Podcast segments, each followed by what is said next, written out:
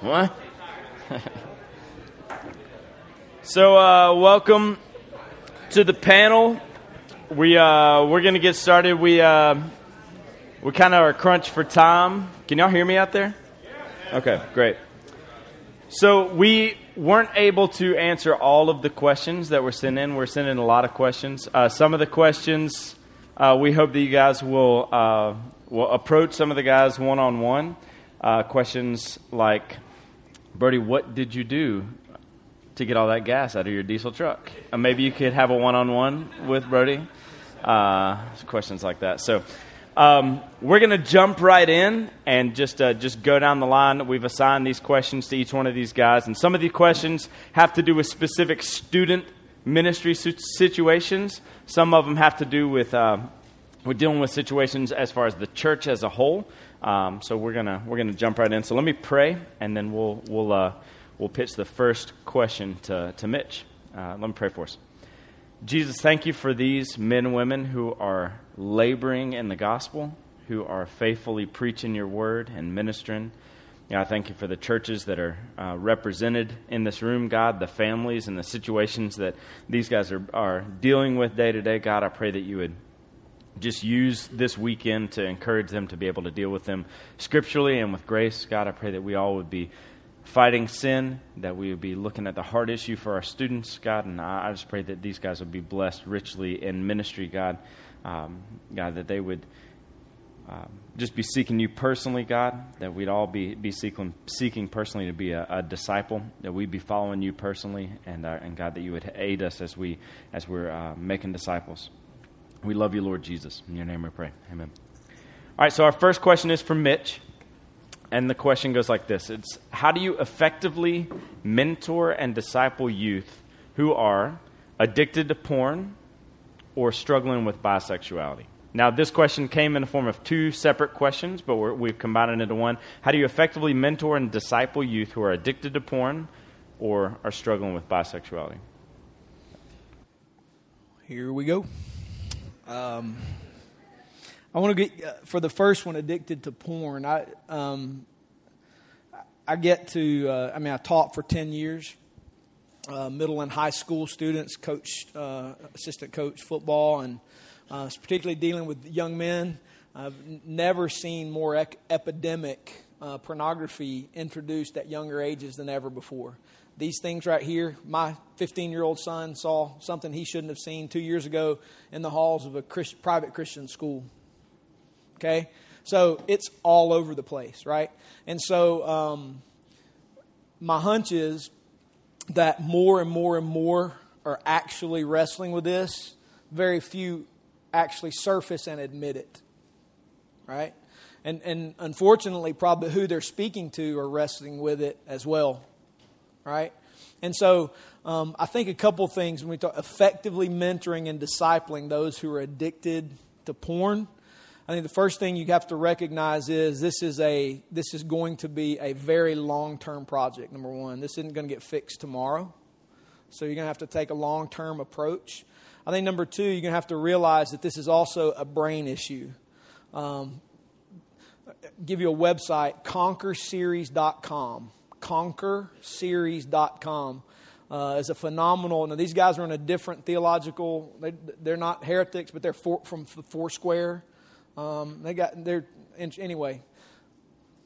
Do some pretty awesome inpatient treatment from a Christian worldview with brain issues. Uh, one of the things you'll see if you go to Conquer Series, if you do this with men, I, my teenage sons have watched this and gone through it with me, being very proactive the brain addicted to cocaine and the brain addicted to porn look exactly alike because of cutting off the way the brain functions where we think about things, you know, long term and effects. It just acts instinctively. So, recognizing that a, a student who's wrestling with this, there's truly some mental things that you got to work through, chemical things that have happened, and they've been conditioned, and that's going to take some reversing. Recognizing you have to read some stuff. Doug Weiss, W E I S S, he's a Christian uh, counselor. It's done a lot of work in neuroscience. Um, has some phenomenal stuff. His book called Clean, C L E A N, Clean, is a great resource. Um, and so realizing that you can walk them through the repair of their brain spiritually and physically. Um, the brain can actually recover from this kind of stuff. It just takes time. And so you're going to have to give them some good resources. I'd say look at conquerseries.com, order it, do it as men in your church, um, and work young men through it. So realize it's going to take time. I'm still working with guys who've been through this uh, and their sons. And so it's going to take time. Number two, you're going to have to read. There's some neurological things you're going to have to just get aware of and be aware to uh, work through that. Um, um, but just educate yourself. Read Doug Weiss, do Conquer series, and that will open you up to a ton of really good resources to help you get on this long term, long term uh, uh, thing. Bisexuality. Um, I don't have time to tell you the story, but worked with a, a young man who was wrestling with that issue. Um, went to a particular church in our town. A man told him he had recovered from that uh, began to mentor him and began to abuse him. And uh, um, I learned what not to do. And so, the first thing I think you can't do when we're wrestling with sexual orientation issues, whether it's homosexuality, bisexuality, is, uh, is condemn them. You have to be a listener and, and learner. Um, secondly, be empathetic with how they feel. Um, they feel how they feel. A person feels, any of us feel how we feel. So be empathetic. Listen. I think a third thing is do not die on unnecessary hills, right? Um, one of those, and this could be very controversial, and y'all, y'all may like start throwing rotten tomatoes at me, but um, I, I've learned if we're born sinners, we can be born with wiring crossed all over the place. And so if a student comes and says, I was born this way, don't fight them on that. They may have been. Because there's this thing called the fall and the curse. And, and some people are kleptomaniacs. And all they've never known on is stealing, right? You know what I'm saying? You know what I'm saying? So um, this can be one of those wires. So die, don't die on an unnecessary hill. Just recognize Jesus can fix and heal. Uh, I'd say a fourth thing is have have in your mind that you may have to walk them the rest of their lives through fighting this. There may not be a doing away with it. Jesus can fix and heal and totally reverse orientation. I believe that with all my heart. But he can also grant grace to not ever give in to the temptation, too. And so it will be a fight, but walk with them and help them fight. And, um, and so that's what I have learned to do in those situations, working with students in our church and in the school where I taught. So that's All right, second question's for Jeff. Uh, and this question is What would you say to a minister who seasonally doubts his faith? Uh, so, for someone who seasonally doubts their faith, I think the, the first thing is to press deeply the gospel into your heart. And um, so, a lot of times, people who, who are struggling with, with doubt, they have to realize that, that we don't obey to be accepted by God. Um, we're accepted by God, and that births a desire for obedience. Um, and a lot of times when you're trying to obey to get God's acceptance, you find yourself struggling with, I just don't know if He loves me or not. I don't know if I'm doing enough things. And we have to rest in His acceptance. And that's a rhythm that you see from beginning to end in Scripture. I mean, I love seeing that gospel rhythm throughout throughout the Old Testament as well as the New, but but acceptance comes first. Um, we have to press truths into our lives. Um, personally, we need to have people who love us pressing these in as well. For instance, we have to have people saying, "In Christ, um, nothing you do makes God love you more, and nothing you have done or will do will make Him love you less." And um, and pray and ask God to help you believe that. Um, something interesting for me, uh, I love Matthew eleven with John the Baptist. He's in prison and he's struggling with doubt. And, and here you have a guy that born of woman, there's no greater man, a guy that baptized Christ, a guy who leapt in his mother's womb when she was next to Mary with Jesus in Mary's womb. And, and in his darkest moment, he said he sends his disciples to Jesus and he says, "Are you the one, or should we expect another?" Um, so I think if you're doubting, um, you're in good company, and we need to make room for doubt. And I think it's healthy for us to do that with our students as well. But even as, as ministers, there's times when when we go, Do I really believe this stuff? And um, not, I mean, I'd be lying if I said I don't do that. I mean, there's times at night when I go, "Do I really believe this?" And, and God normally whacks me upside the head, and and I move on. But um, but I think that that if if you're struggling with that, um, a really great book is I forgot the title of it, but it's by Barnabas Piper. I think he's only written one book, but um, is it called Doubt? I don't know. Um, look at Barnabas Piper, John Piper's son, um, has a has a great read on that. Um, if you're struggling with assurance of salvation, um, which I, I, don't think's out of the realm, I think Mitch opened up with with he was a chaperone on a trip when he gave his life to Christ. Um, the first thing I would do is I would dig deeply into First John. I would just get into that book, get a get a good commentary to help you kind of understand, or a, a study Bible to understand what's going on with that. But I would wrestle with that. Um, and if you if you need a, another book that reads um, a little bit more on on kind of a, a normal person's level, um, I would check out J.D. Greear's book "Stop Asking Jesus into Your Heart." And so I think those are so. But first, I would go to First John, and there's kind of supplementary reading. I would look at that book, and I, I thought it was interesting. The question said seasonal.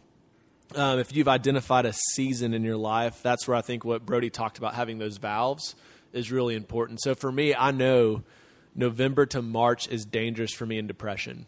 Like I, I just I identified that seasonally struggling with depression. So during those months, I have to be super intentional with two things.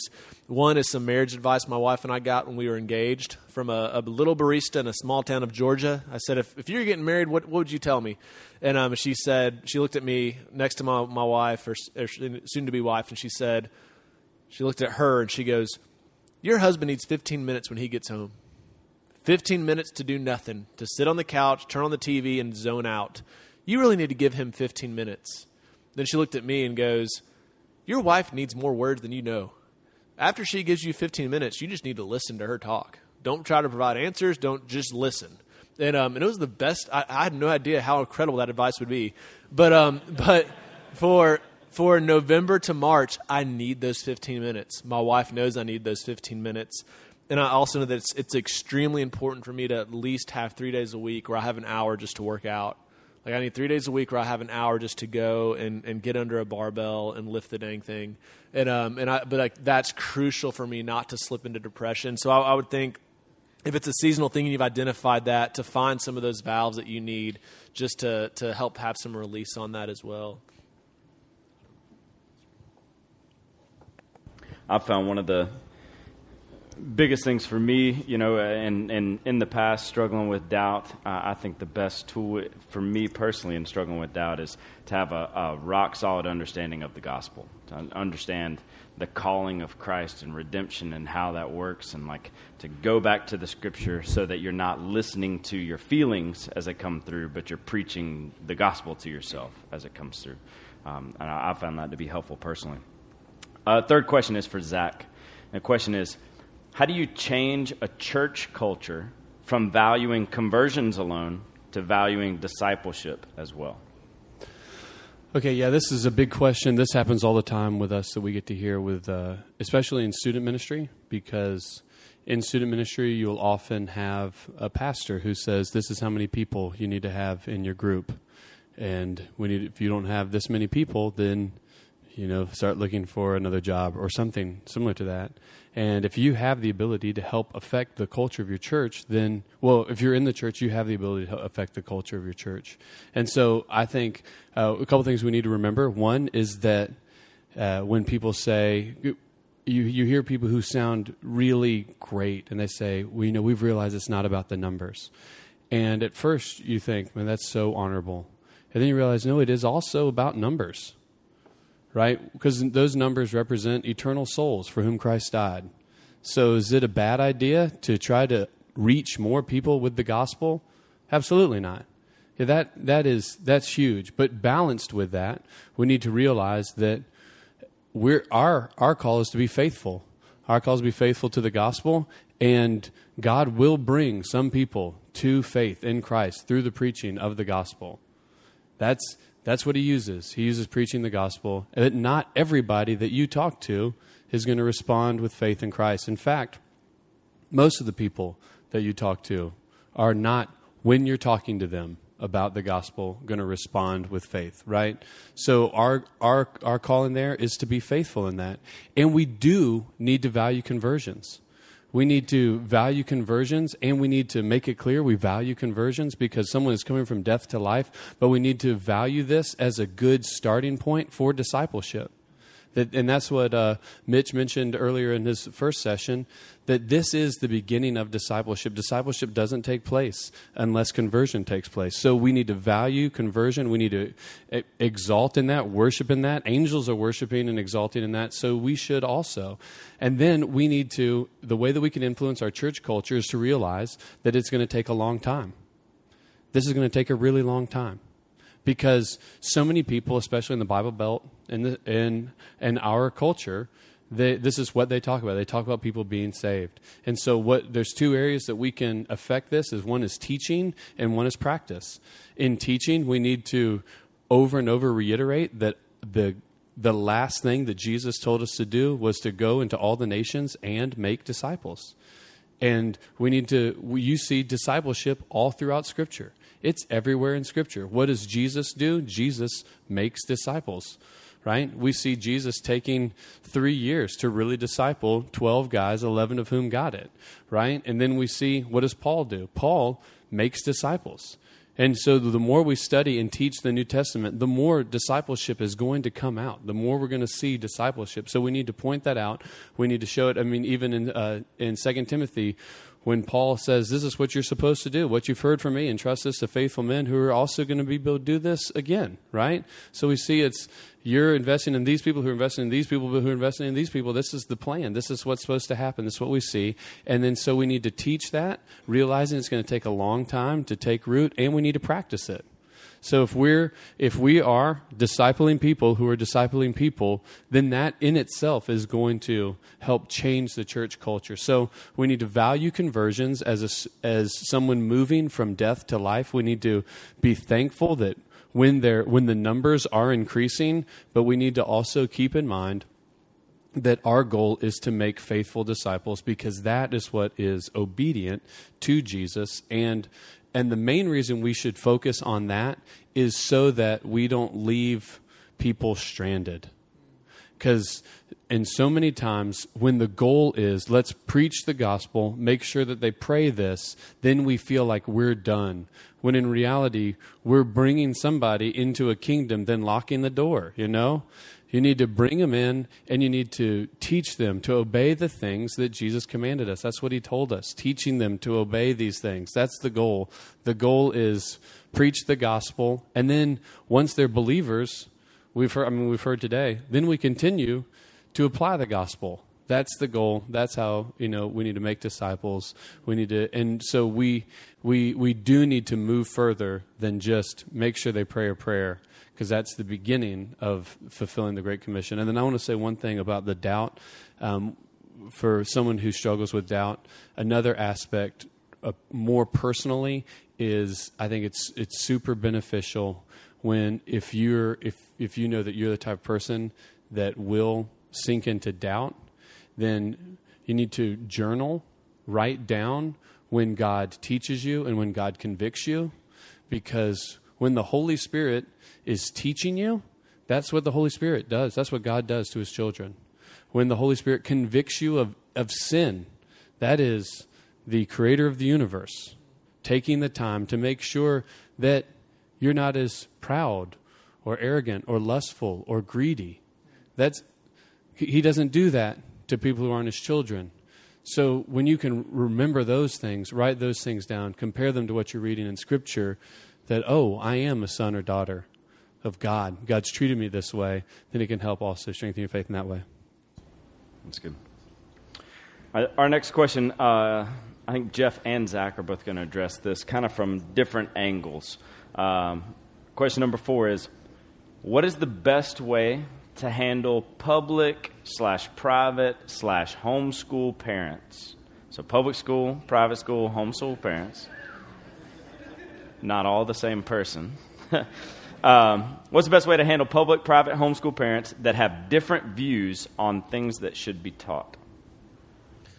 So, um, generally, you, as a student minister, you have different types of parents. And sometimes there's the temptation where you're thinking, okay, I've got five homeschool kids. If I lose them, I could gain like 15 other kids. And then I got 10 more. But uh, so I think first and foremost, you have to realize that um, that God that God has called you to them. And um, and so a lot of times we struggle in youth ministry. We've got difficult kids. We've got to realize that God has called us to them to labor with them and to fight for them. And so so the temptation to write them off and to be like, you know what, just I'm just going to ignore them. Don't do that. Fight for them. Um, so I've just got three suggestions to help out here. My first suggestion is um, I would say preach the Bible, which I, I know sounds kind of silly to say that, but um, the temptation is to, in, student ministry, is like, okay, you need a creative series. I mean, kids are getting ready to go back to school, so let's think about that. Let's have a four part series. We'll call it Saved by the Bell. And, um, and so here's, here's my arc, and then and so you find yourself just Con- that was a Doug Fields thing. Um, so don't want don't want to plagiarize here.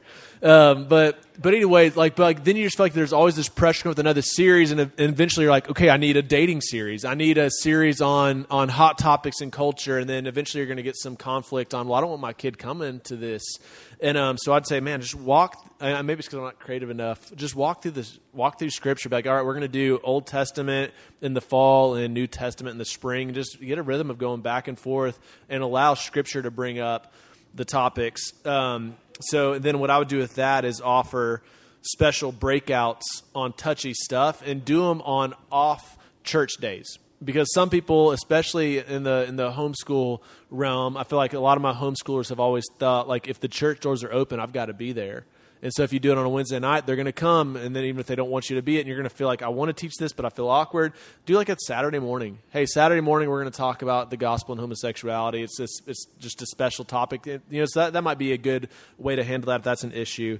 Um, suggestion two is communicate. Um, first, communicate to your pastor. If you're going to be talking about something crazy that some parents are going to be mad about, the first thing you want is your pastor to have your back and so let him know like what you're going to be talking about. The last thing you want is a parent to call up and be like, you know what your youth minister said? He's like, actually, I don't. Like, you know, so so just don't let him be caught off guard by surprise. Let him know what's what's talking about. Because I guarantee you, as a pastor, if Nathan talks about something crazy and we've already talked about it, I'm having his back, and I'm so glad that he let me know what he's talking about, so I can prepare something beforehand, and also communicate to parents um, I, I, made it a point like every Monday I, I, I, sent out a parent email that covered kind of what we what we talked about this last week and what's coming up, and that way they might see like, oh, there's the dating talk. I actually don't agree with dating. I think it's a courtship, and so because I have a philosophical disagreement with this topic, I might pull my kids back on this specific night. So just communicate.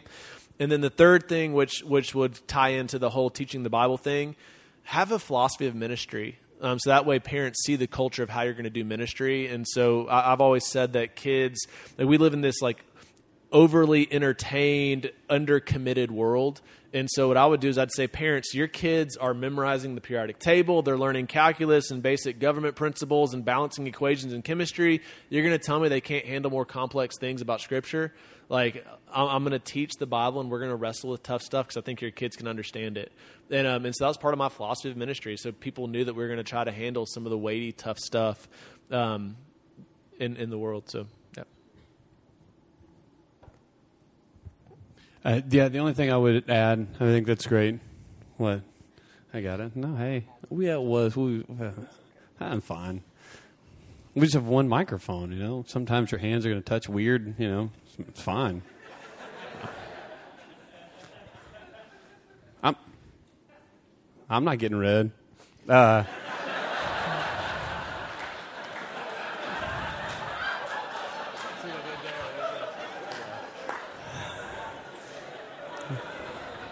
I don't know if I don't know if Mitch is going to accept an invitation back anytime soon, but I think that's great. Uh, what Jeff said. Back to that. Um, yeah, I do think this this provide this does provide an awesome opportunity to minister to parents, um, to help influence parents, help help parents understand where you are, where you're going with things. It's huge, you know, because uh, you know for the most part, most of your parents they don't care what's happening with their with their kids. They've just pawned them off to you. So when you have parents that are actually want to be involved in their kids' life, then that's great. Talk talk through stuff with them. Give a sounding board. You know, talk talk about because a lot of times parents will say, you know, I disagree with this, and then when you talk through it with them, then you, they realize, oh, well, we're more on board than I thought, and now you've gained an ally, right? So this is great. You're you want to help parents with their kids. In fact, you want parents to disciple their kids. That's what I mean. That's that would be ideal. You a lot of you'd be out of jobs, but you want parents to do that, right? So so that's great. Also, you know, you do need to realize that um, part of what you're doing, part of your job, is to help instill in your students a biblical worldview. So, as you teach through Scripture, it is great to point out how this relates to where they are in their lives, what's happening right now in our culture, especially. And if, if your students aren't learning about um, sexual orientation and gender identity from a Christian worldview, then they're going to get really screwed up and they're going to grow up and join churches that have abandoned the gospel or not at all. So, we do, we do need to be applying Scripture. And I, what Jeff's saying is awesome if you're going to be if you're communicating with parents what's happening and you're teaching through the bible and you're meeting with them to help clarify then then that a lot of that's going to work itself out but then when you and when you have conflict then you can then you can deal with those specific issues Next question is for Rob. The question is Do you or should you separate your personal study and sermon prep time? Yes and no. Um, uh, so for for me personally, um, I don't separate them, uh, and but uh, but rarely is that ever like so. For our church right now, we're going through Philippians, um, and so and I, I probably will get to preach out of the book. You know, we alternate pastors in our church who's preaching, and, and so you know, every four weeks I may get to go, something like that.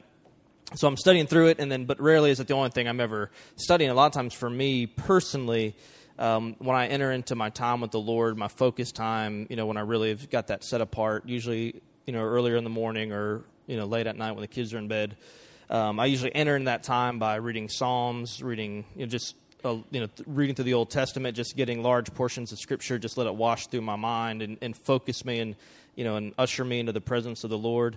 Um, but for me, the, the, the focused study, like the more in depth, that is usually uh, very connected to either what I'm teaching through as a pastor or in preparation for something coming up uh, very specific for camp. So maybe when summer's rolling and I know I've got a breakout, like that enters into that time. And for me, um, that's really good. And so some of this will be preferential, and even I think probably out of the, the, five of us, like there'd be different, a little bit of different opinions, and that's fine. But I wanted to read this passage uh, as it relates to it because I think there is a key component on why, no matter what you preach, uh, that it should always very much be something that the Lord has worked into your into your life. Um, so this is 1 Timothy chapter 4, 11 through 16. Command and teach these things. Let no one despise you for your youth, but set the believers an example in speech, in conduct, in love, in faith, in purity. Until I come, devote yourself to the public reading of Scripture, to exhortation, to teaching. Do not neglect the gift you have, which was given you by prophecy when the council of elders laid their hands on you. Practice these things, immerse yourself in them, so that all may see your progress. Keep a close watch on yourself and on the teaching persist in this, for by so doing you'll save both yourself and your hearers. So the the the key of what he's saying, he's like, all right, when you he's Paul, the apostle, instructing Timothy as he pastors his church, he's saying, man, read the scripture, exhort and teach it, or some some translations will just say doctrine. Like you've got to explain what the scripture means. So like, man, we need to study. We need to we need to do our homework to know what the text is saying and, and, and dive into that. And, and, it is very hard work and intellectual, and that's where we do. we we we use tools that the Lord has afforded us to use to get the right meaning of the text. And then he says, and but then the exhortation, right? Like, what do you do with this? What do you do with this? And so, as a, as a pastor, thinking about how I take this text, find what it means, what did God mean by what he says, and then how I apply that to the people that I'm shepherding, right? So I, I need one. I need to know my people. I need to know where they're at. I need to know what's going on. Have my finger on the pulse of our church's life or youth group's life. But then also, like for me, man, to be able to do that, to be able to really give the exhortation to them, like I can't skip that in my own life, right? Like I can't just spend all my time thinking about what this means and looking at the original language and realizing well, I don't know Greek, um, and then read some commentaries of people who do and spend all my time there, and then go, oh yeah, I need some application at the end of the sermon if it's going to be a sermon. Uh, what do we do? What should I say? But uh, man, that needs to be where I've done that hard work to get the meaning, and then it, it's got to be personal. How can it not be personal when I've spent that time not just to get information, but to but to find the truth of who God is and who He's made me to be and what He's commanding us to do and be. Like to sit under that myself and allow the exhortation from the Holy Spirit in this text to move in my own life and my own mind and then pass that on, right? Pass that on personally. This is what I've learned here. And and knowing my people and where they're at, like this is how I see this passage hitting all of us. Does that make sense? And so yeah, I think there's gonna be times when yeah, you're you're preparing to teach and, and it's separate from maybe where you're personally studying, but man, I don't think we can ever handle a text of scripture and it not become uh, personal and and devotional. So yes, no. All right, we got three more questions. And this question is for Jeff. What advice would you give a first year or first time student minister? I'm going to fly through this. Um, the first thing is no one cares how much you know until they know how much you care. Um, a lot of times you can spend 20, 25 hours a week preparing talks, cut that down to 15 hours, and use that other 10 hours to be with students. Um, being with them means so much more, and that's what earns the right for them to to hear you out. Um, one of the best ways to do this that I found for student ministry is get a calendar for the school year and ask them, say like, "Hey, what are two or three things that you'd love for me to be at?" and just put them down in my calendar. Put it in their court, and then make it a point to make sure you go to one of their things because you have so many students. There's no way you can go to all of their stuff, and there's always going to be one student you just really like going to their stuff. Um, so this helps you kind of put in their court and makes helps you divvy out like how to go to things that they're involved in. Um, so no one cares how much you know until they know how much you care. Um, next thing, don't rip off podcasts. Um, a lot of times you listen to Matt Chandler or someone like that, and you're thinking, "This is good. I can't say it any better." But what what God taught him or put on his heart to say to people in Dallas, Texas, isn't the same as what your students need to hear wherever you're at. So I'd say if you're listening to podcasts, man, what they say, let that be like five to ten percent at most of your talk. Make sure that you are teaching what God wants your students to hear, not what they want, what God wants the village church to hear. Um, a huge thing is that ministry is a marathon, not a sprint. Um, I said this earlier in my breakout, but you know, don't have a Messiah complex. Jesus didn't have one, and He was the Messiah. Um, it's it's okay to rest. It's okay to to make changes slowly. Um, I think another important thing: have an outlet in another state to vent to. Um, it is so tempting to try to talk to people in your church about the stuff you're dealing with. Just don't um, unload your, your crap on someone else. That that's that's detached completely from the situation. Um, something I learned the hard way: the pastor always wins. Um, when you go toe to toe, it doesn't help anybody. And so, if you think that you're going to start a rise and, and, start at your own church or something, it, that that's not what I try to do. But um, just me and the pastor didn't see eye to eye on philosophy of ministry, and um, and it ended with me stepping away from the church. It ripped my heart out, ripped students' hearts apart. I mean, it was just about, you know, like just and this guy was one of my best friends. like so, we're, we're, and so um, so it just doesn't go well. So don't don't try to go toe to toe with the pastor.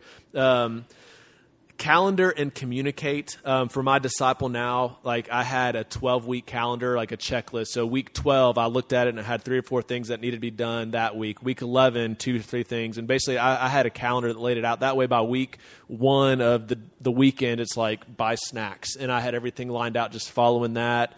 I knew camp was an eight month process but having a calendar knowing when things are happening and how far back you need to get started is huge for time management and also just for making sure things go as smoothly as possible. Communicate, communicate, communicate. Parents don't want the recipe, they want the menu. Um, so you can write the longest, most detailed emails. Just give them the menu. Um, another thing I found is huge is use problem parents. I had a parent that I could never communicate well enough to. She was always mad. All, I mean, she's like, I can't believe you said kids in my email. They're not. They're not your kids. They're your students. Never call them a kid again. It's like, oh my goodness.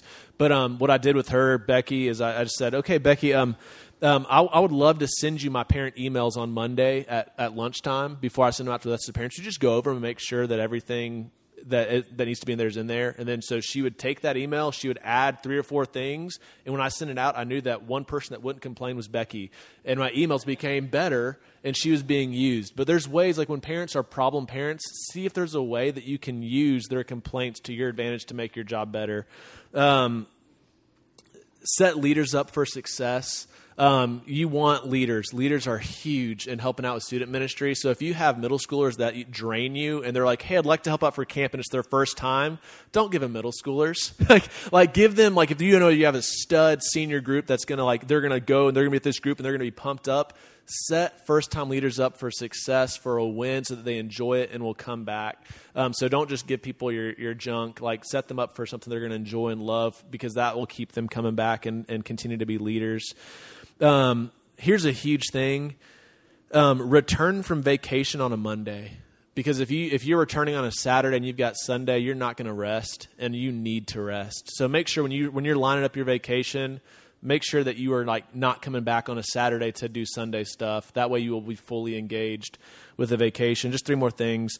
Um, the longer you don't address something, the worse it gets. Case in point, David. If you look at the end of his life, he knew Solomon was was up next, but he wouldn't take a stand. He didn't want to offend his other son. What happens is death, um, and that that's true in our lives too. Like if if there's a problem and you think it's just going to pass, you're just setting things up to go worse.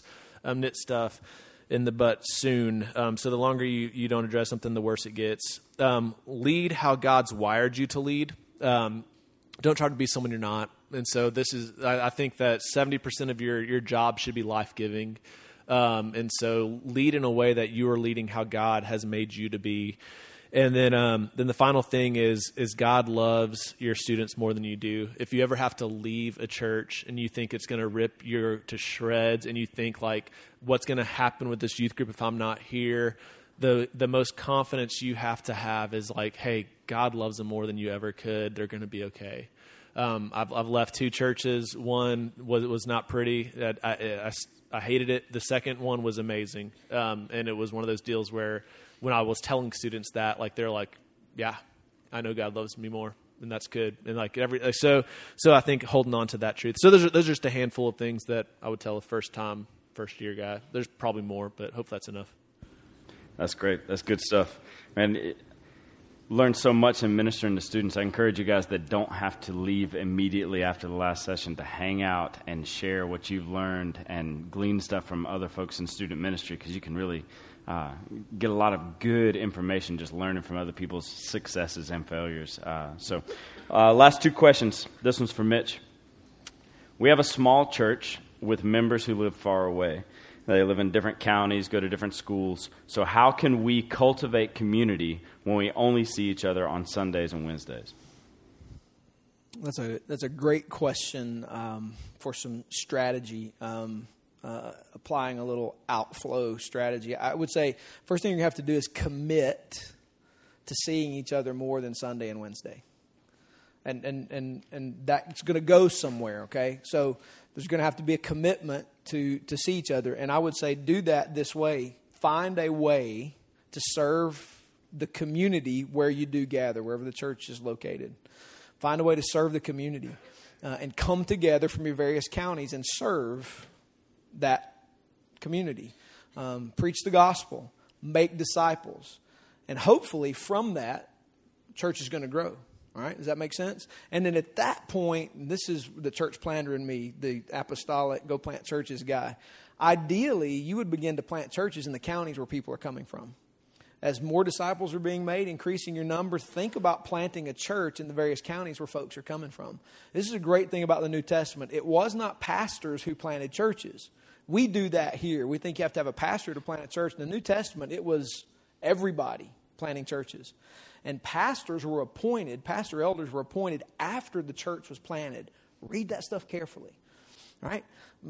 Paul told Titus, I appointed you to go and appoint pastors in every church in these cities, right? And so the churches were planted by you and me, right?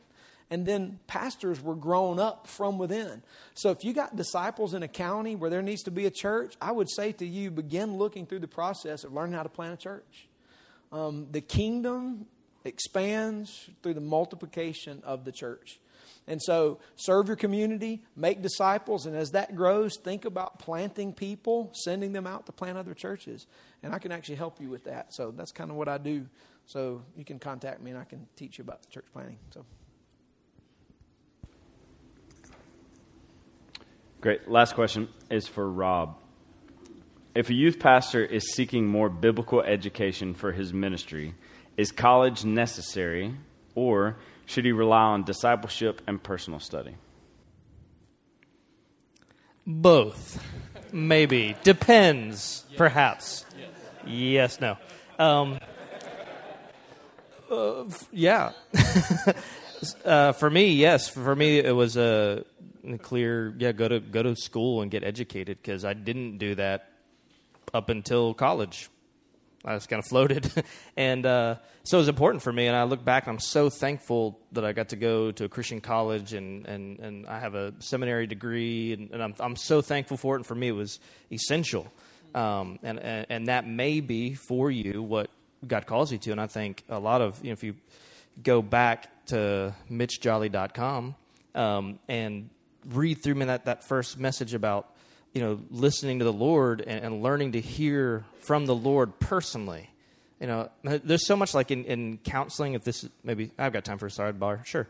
Um, like man, so much in counseling where like you know people come to you and they want to know like what do I do, and it's easy for us sometimes just to tell them what we think they should do. And sometimes I think we need to back up, and, and, and the larger lesson is this person needs to learn to hear from the Lord and if I can help guide them in that and disciple them, like, well, this is this. I, I can't tell you that. I don't know. I can tell you my opinion, but more important for your life is learn how in this trial, in this decision, in this unknown, learn how the Holy Spirit speaks to you personally. That's huge. And so go back, man, and think through those things. And because it may be, yeah, the Lord's calling you to do that. It may not make any sense right now circumstance and where you are in life. It may not make any sense, but it might be what the Lord's calling you to do, and you need to search that out. And he may not be. I think uh, Brody Holloway. Um, let's think about him.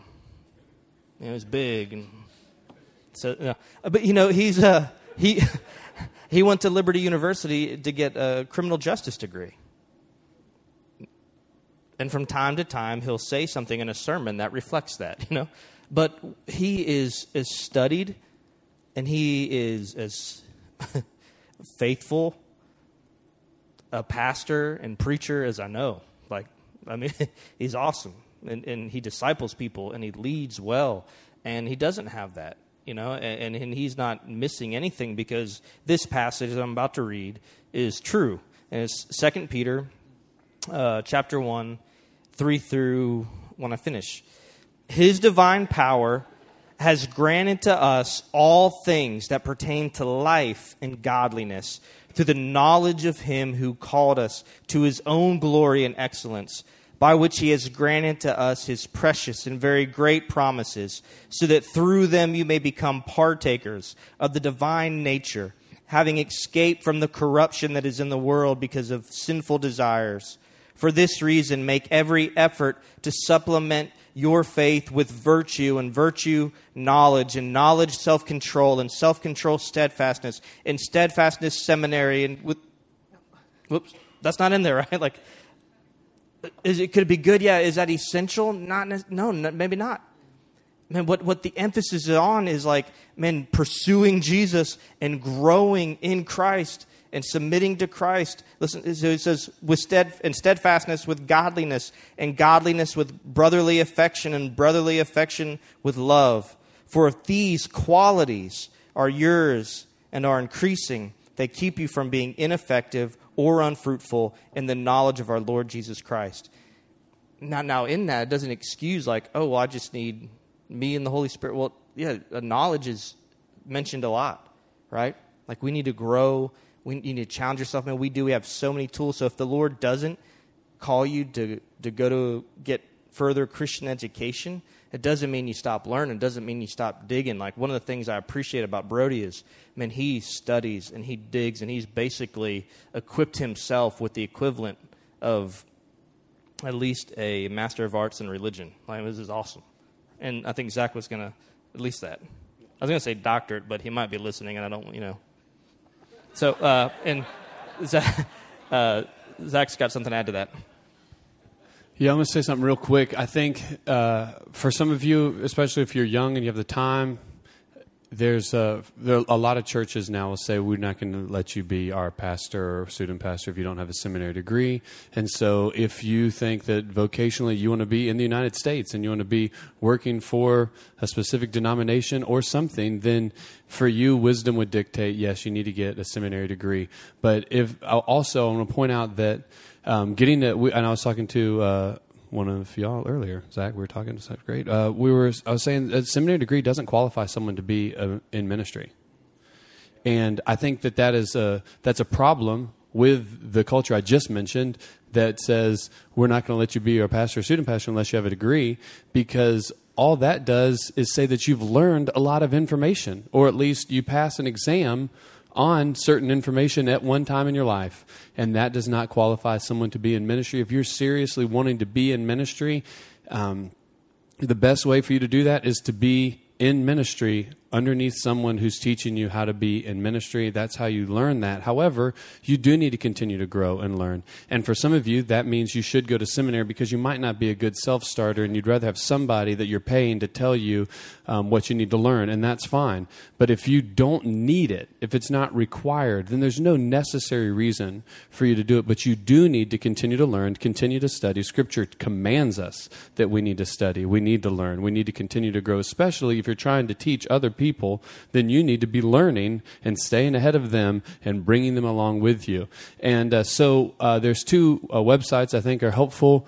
Um, Austin, did you get my text message I just sent you? Great. Okay. Uh, biblicaltraining.org and covenantseminary.edu at least these are two that I know of. There's probably tons out there, but biblicaltraining.org has 30 plus classes. I mean, full seminary classes that you can listen to, or I think some of them you can watch, but who has time to sit and look at a computer for that long?